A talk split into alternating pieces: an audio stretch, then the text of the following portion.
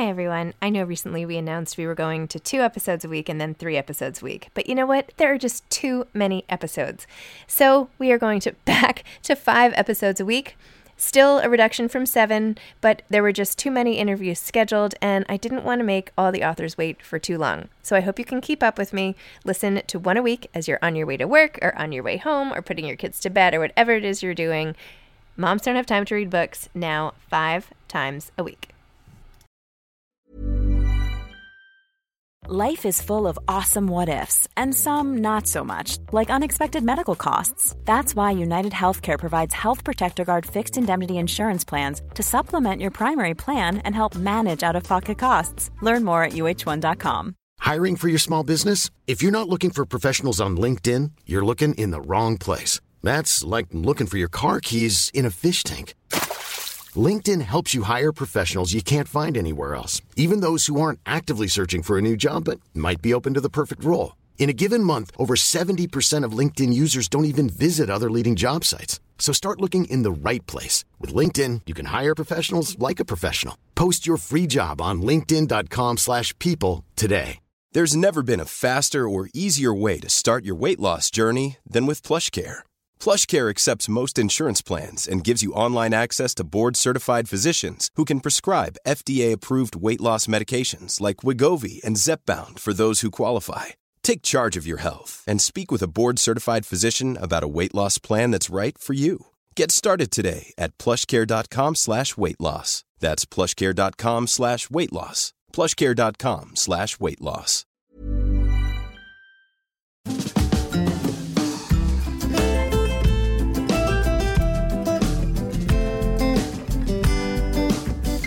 Hi, I'm Zibby Owens, and you're listening to the award winning podcast, Moms Don't Have Time to Read Books. Please sign up for my newsletter at zibbyowens.com for updates on podcast guests and lots of live events. This week's episode has been sponsored by A Thing or Two, which is a podcast hosted by Claire Mazur and Erica Cerullo, who you might know as the co founders of the website Of a Kind, RIP, or the co authors of the book Work Wife, which I've had on my podcast.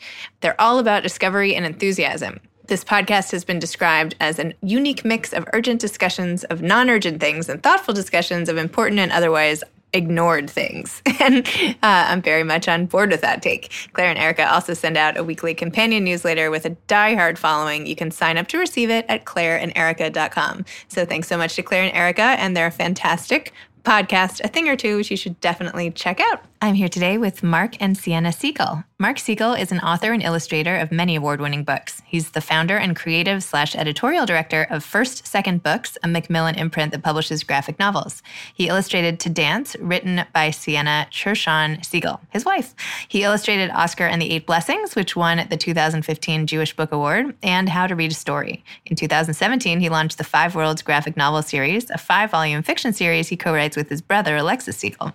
The first in the series was a New York Public Library top 10 book for kids in 2017. Originally from Ann Arbor, Michigan, Mark was raised in France. He graduated of Brown University. He currently lives in New York.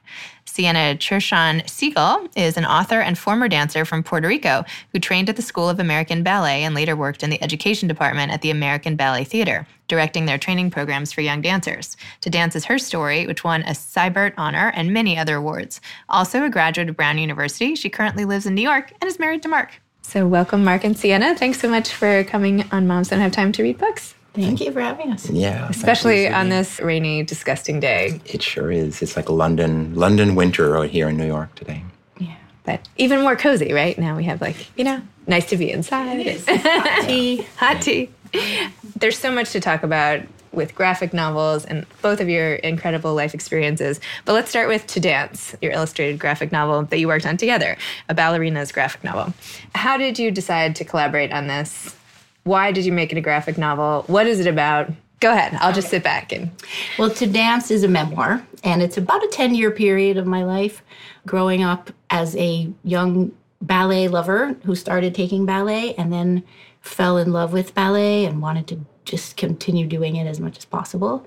And coming to New York to train at the School of American Ballet and doing that at a very interesting and unusual time in the history of ballet where George Balanchine was still alive. He was still running the company that the school is associated with, the New York City Ballet, and people were, you know, coming to New York from Soviet Union and defecting. And there was all these amazing dancers just arriving there at that particular moment in time. And i was this little girl you know just kind of swept up into it all and getting to dance with some of them in, in the same performances as a child at New And you Ballet. you came from Puerto Rico. yes And how old were you when you I came here when I was 11 and started into seventh grade. I arrived right before seventh grade. So um, it was a huge change, of course, you know, coming from Puerto Rico. But I had, it's not like it was the first time I had come to New York. I had been here before for like a summer program at ABT the year before and just, you know, trips.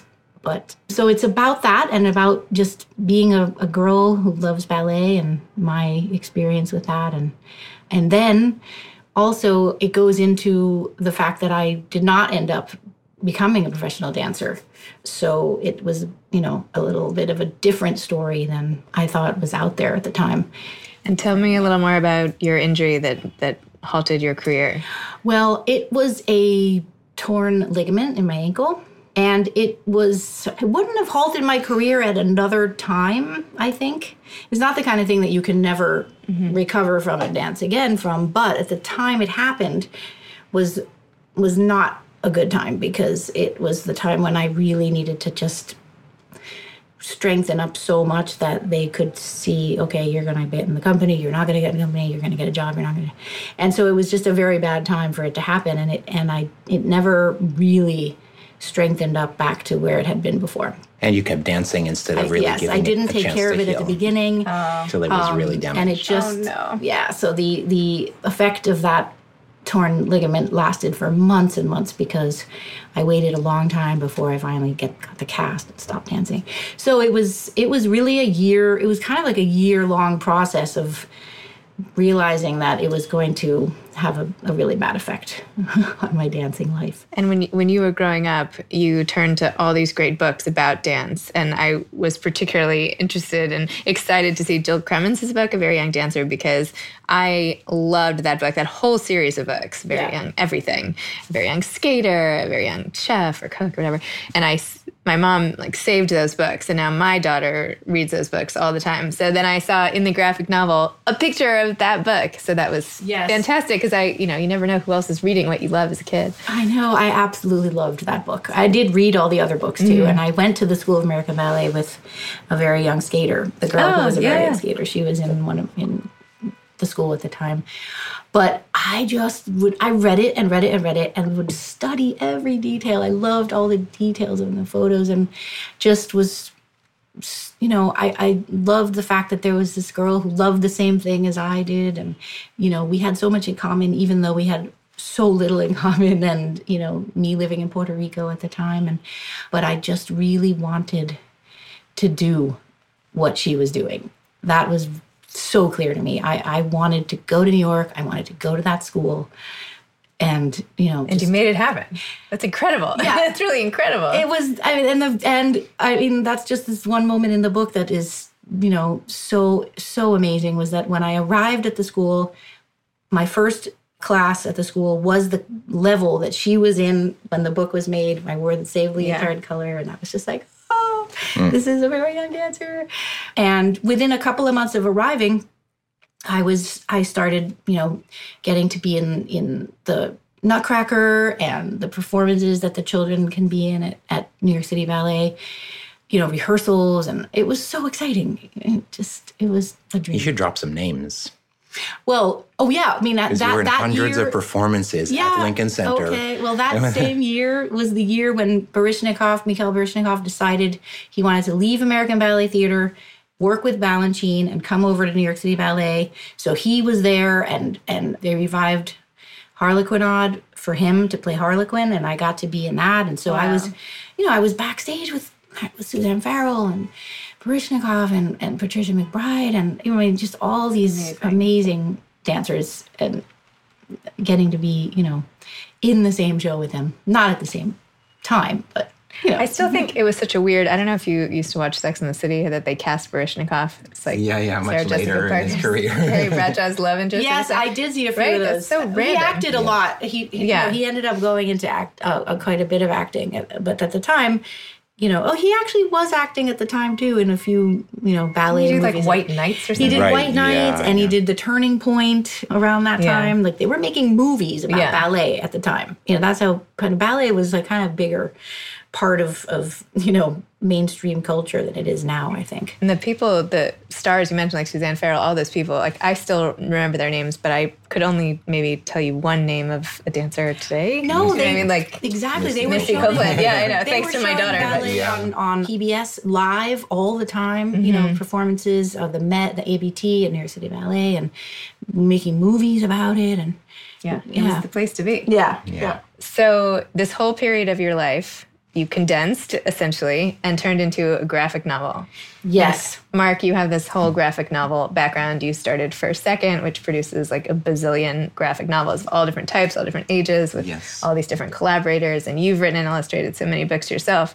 You could have done anything with Siena's story. Yeah. And you're married. So you had like an extra Yeah, yeah. pressure to Well, make I mean, it good. Why, I- it- why in this form? You know, I, I'd been hearing. You know, what was interesting to me is, I mean, it's it's a bit like we both had we had these two languages. You know, Siena had the language of ballet, and I had the language of comics. And what was interesting was that you know she wasn't especially warm to comics to begin with, and I wasn't especially warm to ballet. So we had to kind of learn each other's language, you know. And she would, I mean, before we before we started into the project, you know, it it came about because I was very interested in the fact that she she was she would look at life as a dancer, and I feel like the the way she would talk about a football game, she was actually talking about dance. The way I think the way Siena writes is a kind of dance, and that to me was very interesting. And then a graphic novel is more verbal, but it's also visual. There's a different use of time, you know, so and it's very hard. I find it very hard looking at ballet books generally, like especially picture books. They tend to be very wooden. They're drawn after photos and, and it shows. And it doesn't have any of the the sense of time, the sense of movement, uh, you know, and and so I had to learn, you know, Siena took me to some shows and to see some ballets actually I had to learn how to read a ballet. Hmm. And she had to learn how to read a comic, you know. And so and for her it was more instant. I think it was like Persepolis. There was a couple of graphic novels that you read that were like your entry points, you know. And for me, it took a little while of I think what it was was that at first I, I would go to a ballet and I was looking for plot. Mm-hmm. So I'm looking like it's a movie or a play. And if you do that, it's horrible. You know, mostly they're really bad plots, you know, except maybe Giselle and a couple But others. Balanchine doesn't do. His He doesn't do aren't plot. Story ballets. No, no. plot. Mostly, except the Nutcracker, they're not plots. So it took this shift to actually get into like reading with my feeling life. And that was a big shift for me. It was it was a deep moment. It happened with Symphony in C. And it was a record it was a, a video of hmm. Suzanne Farrell in Symphony in C. And it was like I got it. I was like, oh, you know, it moved me. And I was like, mm-hmm. okay, that's what gets a person hooked on this stuff. And then I could kind of enter into Siena's language, you know, and then we brought the two together. So we were doing things. What I found was a really interesting challenge for myself creatively was that, you know, we had some events. We had like 10 years of Siena's life to mm-hmm. work with. And I interviewed her. We were on long walks up in Westchester in, in the Rockefeller Farms Yeah, yeah. with a little recorder, you know, and like hours and hours of of interviewing was how we started. And she told her stories, told these moments, and but what when we distilled it down, like our core intention with the project was to try and capture. There was four distinct feelings, and that to me was a really interesting challenge. It's not a concept. It's not an idea. It's not like a sequence from a plot, you know, or a mystery or something. It's like, how do you get a reader into feeling things, like four things in a deep, meaningful way, you know? And I, I feel like it's funny because, you know, we, we first, this book first published about 12 years ago uh, from Simon and Schuster. And at the time, it was right before the explosion of the graphic novel. It was just two years before it really went bananas in America specifically and turned into the fastest growing category in publishing now. But at the time, it was just ahead of that. And so we had a limited amount of pages to work with. You know, we were told like 64 is already crazy mm-hmm. for a picture book, you know, and we were, we wanted 120 and they were mm-hmm. like, what are you thinking? And, but then, so we put it out and then I had other projects over the years and we got this chance basically to do an updated special edition, mm-hmm. which is what's coming out right now. And that's a pretty rare thing for any authors you know to have. Like 12 years later you get to rework some of the artwork add some of the interstitial things that we had to cut.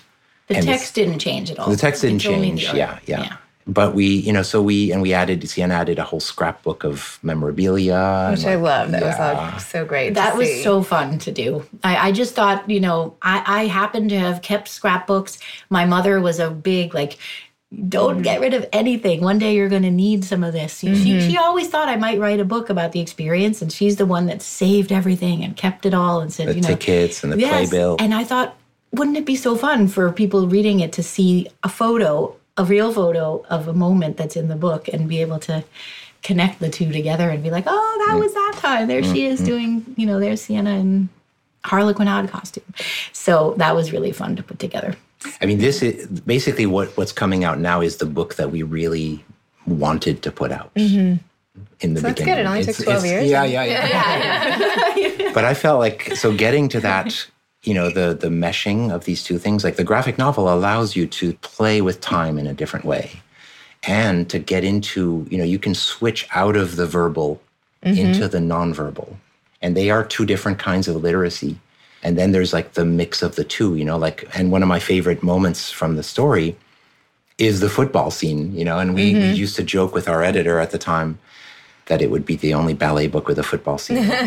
But it's like siena i mean this is how to me siena's mind works you know? It's like she we're sitting there looking at the miami dolphins and when you read the running captions you know she's talking about dance through football, you know, I think and I love that. Few people would consider this year's Miami Dolphins to be skilled in anything, no, dance or otherwise. This was a long time ago. This was, um, was you know, what they were actually. Dan, this is like Dan Marino, right? No, even before. The, the golden age yeah. of Miami Dolphins. That's funny.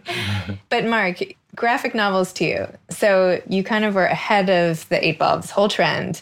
When did you start your company around it? And how did you originally get interested? I know you said you've always been interested in comics, but yeah. you grew up in France part of the time. You have this France, interesting background. Yeah. How did this all happen for you? So my dad's American, my mom's French. I grew up in France pretty much my entire childhood. And and what's interesting with comics is that they followed a very different path in specifically in France, but also in Japan. Mm-hmm. And in both places, in the 60s and 70s, they basically became part of the mainstream reading diet. So if you were a reader and you wanted to have a well rounded knowledge, that would include some graphic novels, you know, and there were some shows like book TV shows that were very, very popular in France and there'd be you know they'd have like some american authors there'd be like the norman mailers and mm-hmm. these people but then there'd be like regularly a cartoonist in the mix in the literary mm-hmm. conversation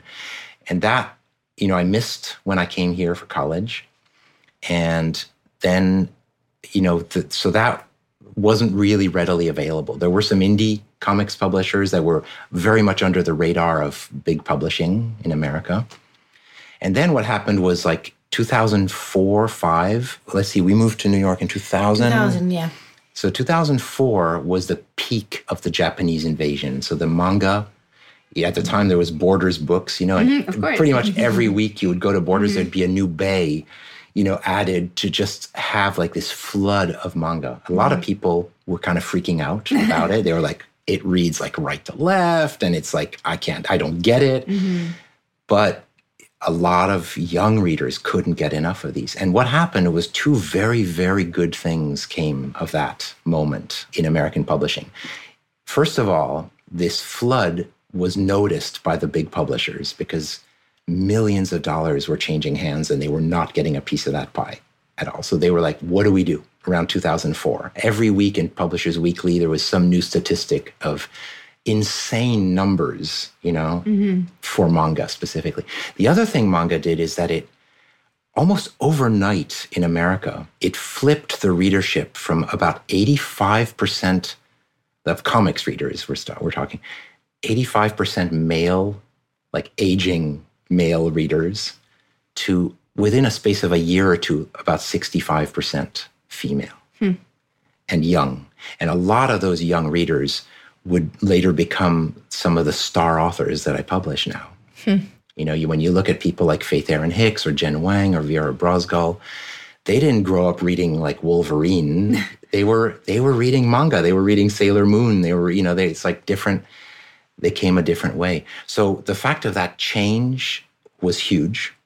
And then right around that time, I had just gotten into publishing and I was trying to get a break in picture books, and everything happened all at once. You know, I got my first picture book was Sea Dogs, and I did that in this comic style. And it was noticed, and it won the Texas Bluebonnet, and so it did well at the time. It popped. I started editing. I translated some French graphic novels that made it onto the New York Times bestseller list, and and then I was meeting some people way above my pay grade in publishing because of that, mm-hmm. and because at the time the manga explosion was causing these publishers to, to go, okay, what do we do? How do we do this? Do we do fake manga?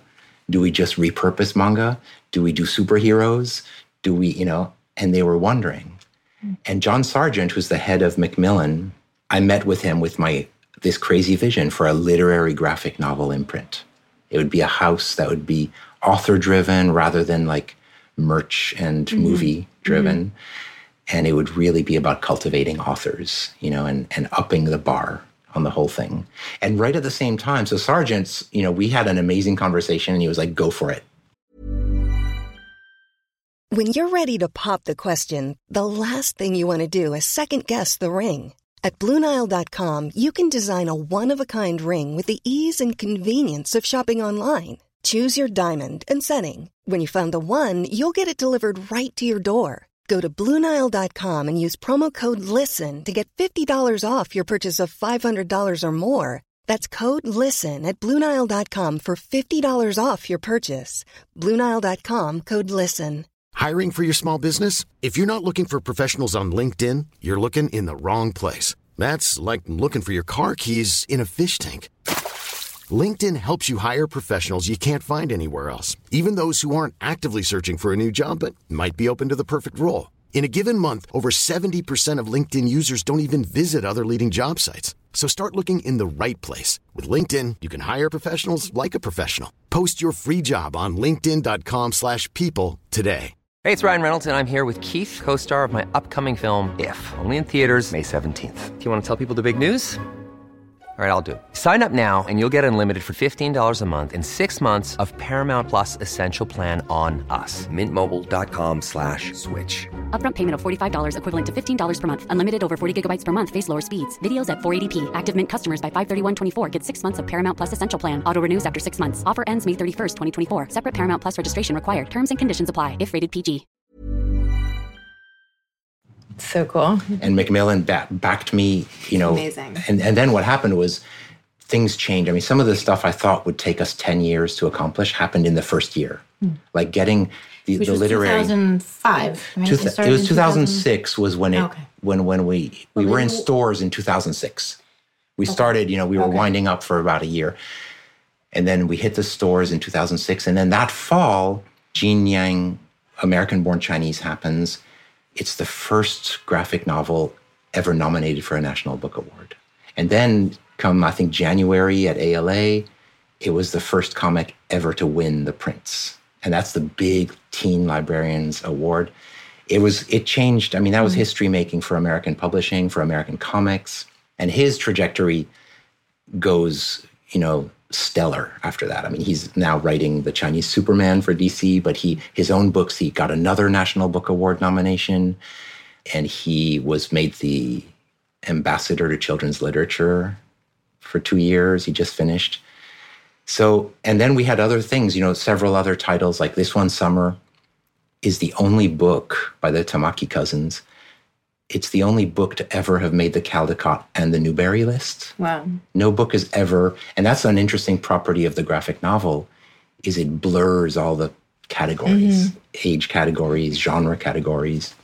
Mm-hmm. So anyway, so First Second became that house. Like overnight, we were the darling of librarians. We still are, I think. And because we're cultivating authors, we're speaking the same language as it's a literary approach to the whole thing. Hmm. And then I have my own projects, you know. And when I started First Second, I knew that it would be a terrible mistake. I would regret all my days if I put my own projects on on hold. Mm-hmm. Typically, you know, it just goes to sleep and it never wakes up. But so I negotiated that, you know, I would continue with my own projects and I would make sure and have the time to do that.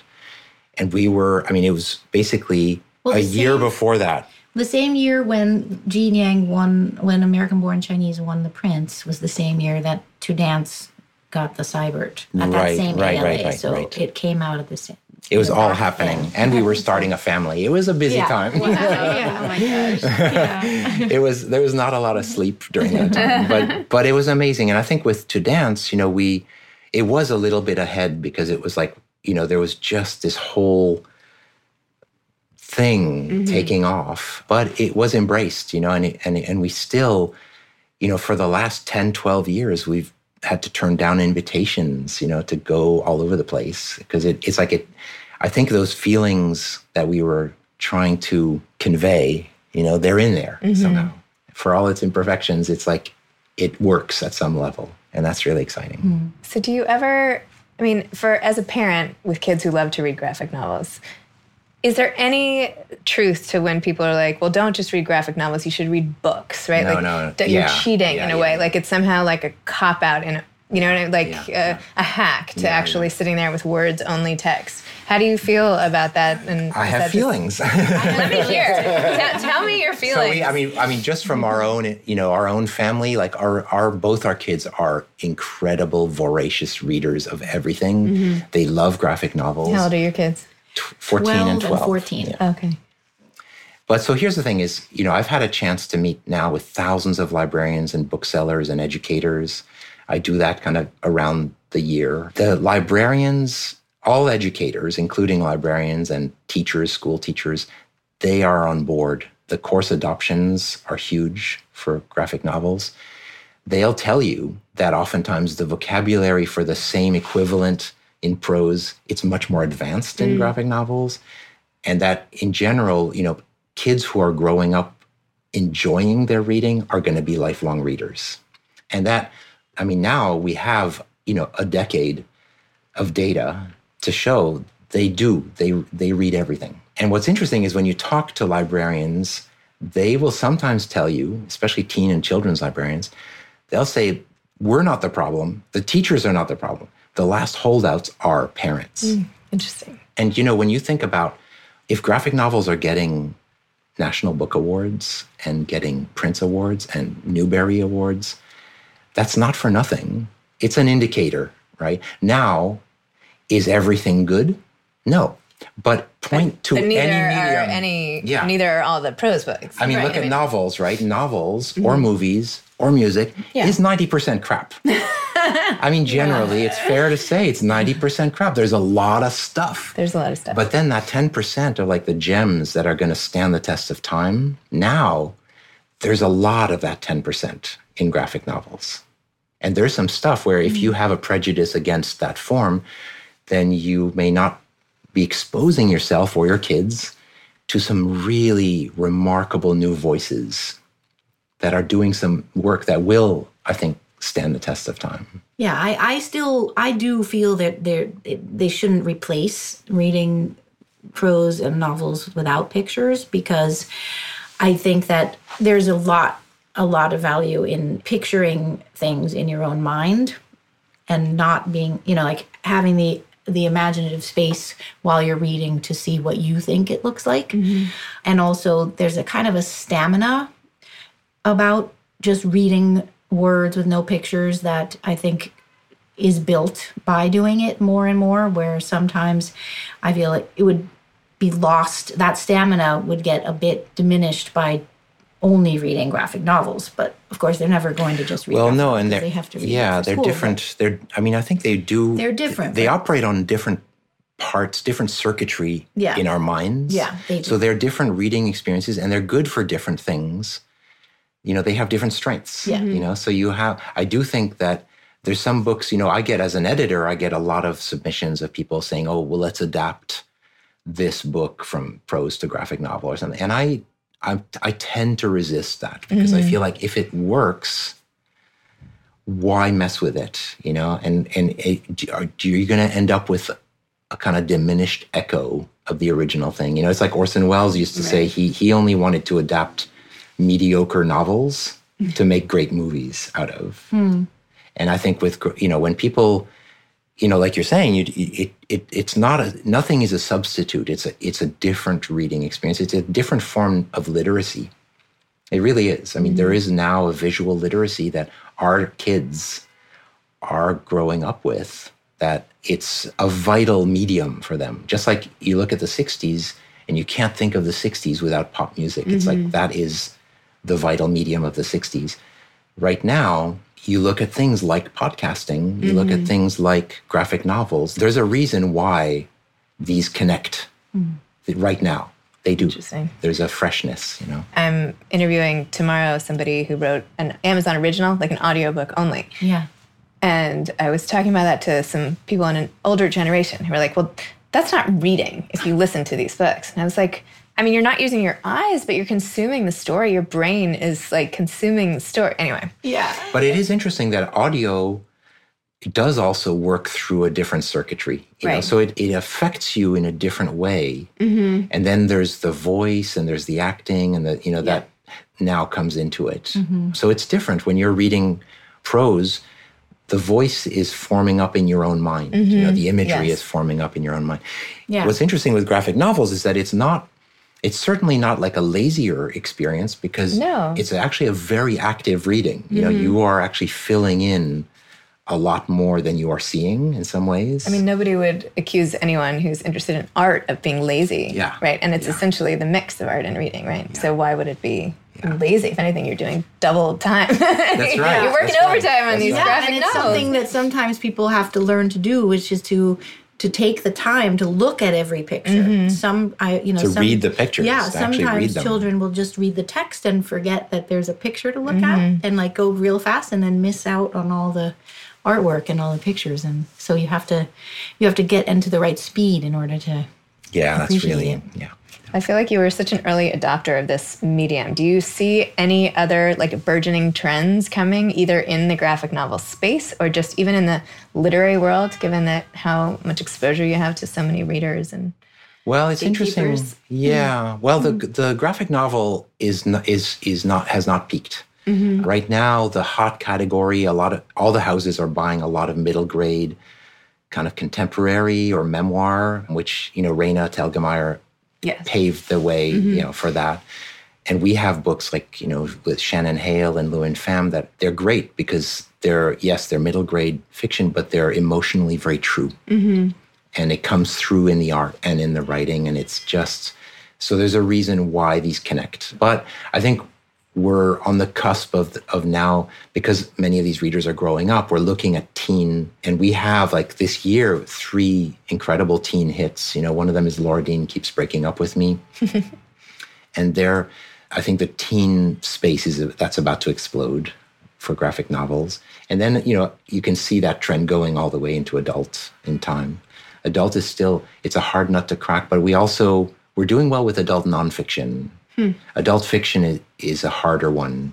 You know, you can get like five, six starred reviews and get media attention, and still the sales are nothing like middle grade, mm-hmm. but that's changing. And would you two ever work on a project together again? Like, how is the collaboration as spouses and collaborators? Or are you already working? We are. We are. We, We are. actually are. Oh, amazing. There's going to be a, another take on my story called Tiny Dancer. Oh, Yeah, and it's going to be it's actually going to be focusing more on the time you asked me about, which is what it was like during and after the injury. Mm-hmm. And that whole shift in like perception about what I was going to do with my life and am I going to be a dancer? Am I and that time is going to be more the focus and it's it's in the works. It's going to It's a little darker. It's it's older Mm-hmm. Yeah, for older readers, and be a that's a, full-blown graphic novel, Hmm.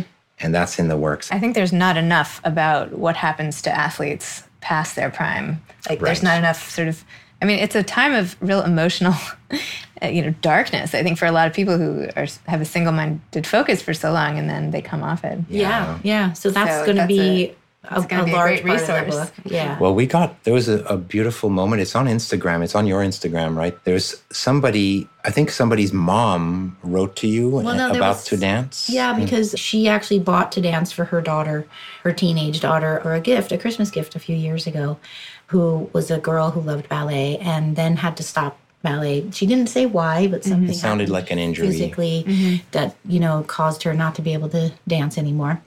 And apparently, the girl just needed something about to dance just to be able to go on with you know in herself and and read it a hundred times. Yeah. So anyway, now she's grown up. yeah, now she's, like older. seven. She's I think she's a senior. So this And- happened was uh, earlier. And and they posted this photo of her with the book with the new edition and she's in tears looking at it it's a beautiful photo on instagram but what the reason i brought it up is the what you wrote you, we sent her a copy of the new edition and you wrote what did you write in the inscription to her I wrote that there's plenty of time in a life for more than one dream, and even if she feels like you know that was her dream and that's not going to happen, it will affect other dreams and cause other dreams to be able to happen.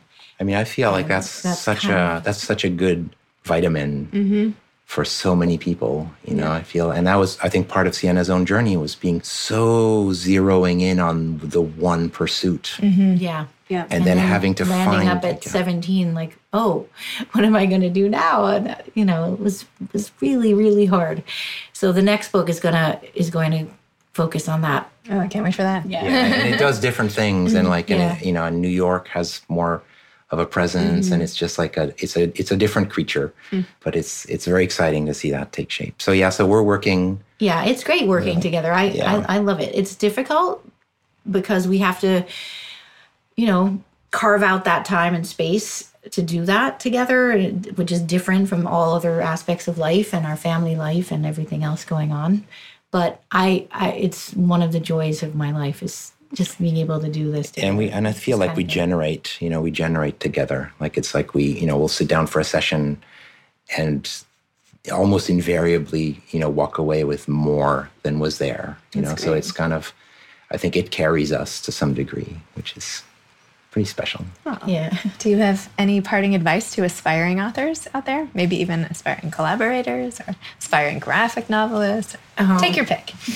I mean, I, I do, like, I get asked that. You know, I meet a lot of young and aspiring authors. Sometimes I'm tempted to say, like, don't overload on advice. You know, you get a lot of, you get a lot of it. And mm-hmm. it's, and, you know, when someone comes to you asking for advice, it, it does a little, it tickles up your ego. It feels nice, you know, to be like in that, in that seat. But then, you know, ultimately you get some people who are spending like thousands of dollars on seminars and they're reading books and methods. And yes, there is a craft which you do need to learn, whatever, you know, kind of storytelling you're doing. Mm-hmm. So there there's a need to actually train and kind of get some skill. But the biggest thing is doing it, you know, and mm-hmm. sometimes all that noise can take you away Yeah. from actually doing it, you know. And I think it's the same for everything. Like if you do a podcast, I mean, how much can you learn before you just get on that mic and do it, you know? like that's mm-hmm. where you're really going to learn, you know. And then if you mm-hmm. need to find like, oh, how does someone handle an interview that really goes south or something, then you go searching hmm. for the, you know, the, that skill set, you know. Or maybe I should have, but I haven't. Oh, maybe no, no, no, no. You just put people Just at ease, and you're like, it no, all no, the time. no. I wing it every day. No, no, it's great. It's great. Uh-huh. you definitely have a, an art of putting people at ease. You oh, do. You really do. Thanks. I don't actually feel like I have any advice. Oh, that's ridiculous. I don't. You must. What about advice for getting oh, like switching gears? I loved your dream advice. That I mean, mm, finding know, I dream. love Let's keep that as yours. That Okay. was so special and like really inspiring too. Okay, because so life is long. I mean, is, I mean, not is. what, but you know, life takes people in so many different directions. And I think it's so unique to have a dream so early.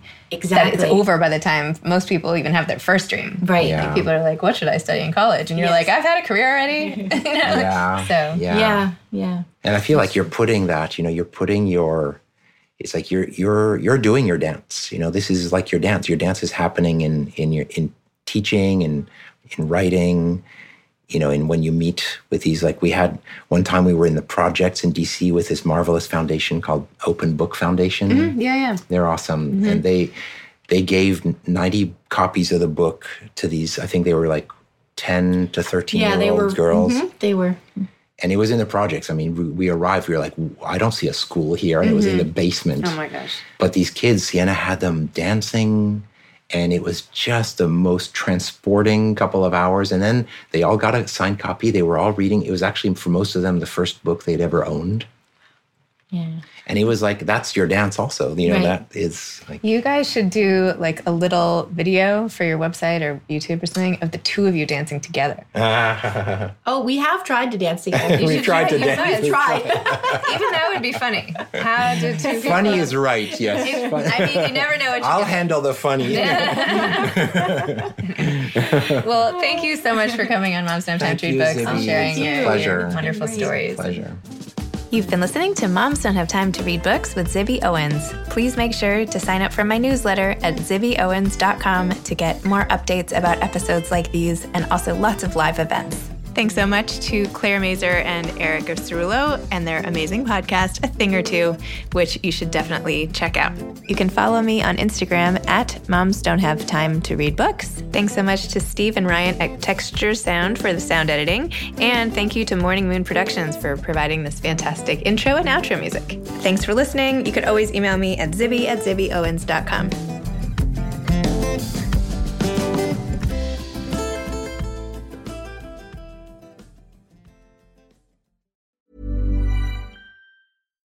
Hi, I'm Daniel, founder of Pretty Litter. Cats and cat owners deserve better than any old fashioned litter. That's why I teamed up with scientists and veterinarians to create Pretty Litter. Its innovative crystal formula has superior odor control and weighs up to 80% less than clay litter. Pretty Litter even monitors health by changing colors to help detect early signs of potential illness. It's the world's smartest kitty litter. Go to prettylitter.com and use code ACAST for 20% off your first order and a free cat toy. Terms and conditions apply. See site for details. Planning for your next trip?